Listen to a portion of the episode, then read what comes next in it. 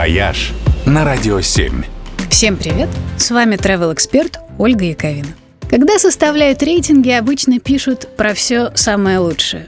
Но если говорить о туризме, то не менее важны и другие рейтинги.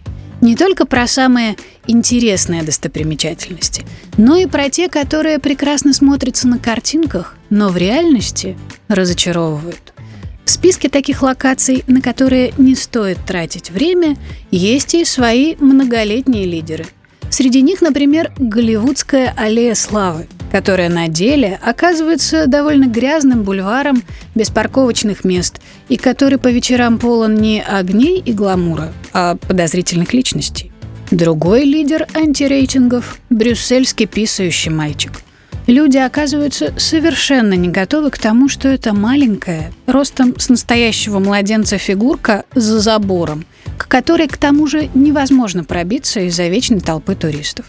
Еще несколько больших туристических разочарований – это Кносский дворец на Крите, от которого в реальности остался только кусочек стены с парой колонн, а все остальное – это фундаменты и обломки под раскаленным солнцем.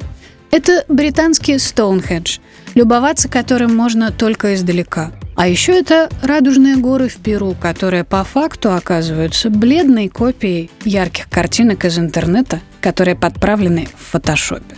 Ну а если говорить про отечественные реалии, то чаще всего туристов расстраивает мавзолей, который оказывается слишком маленьким, крейсер «Аврора», который по факту только макет крейсера, город Минводы, который вовсе не курорт, а только вокзал по дороге к курортам.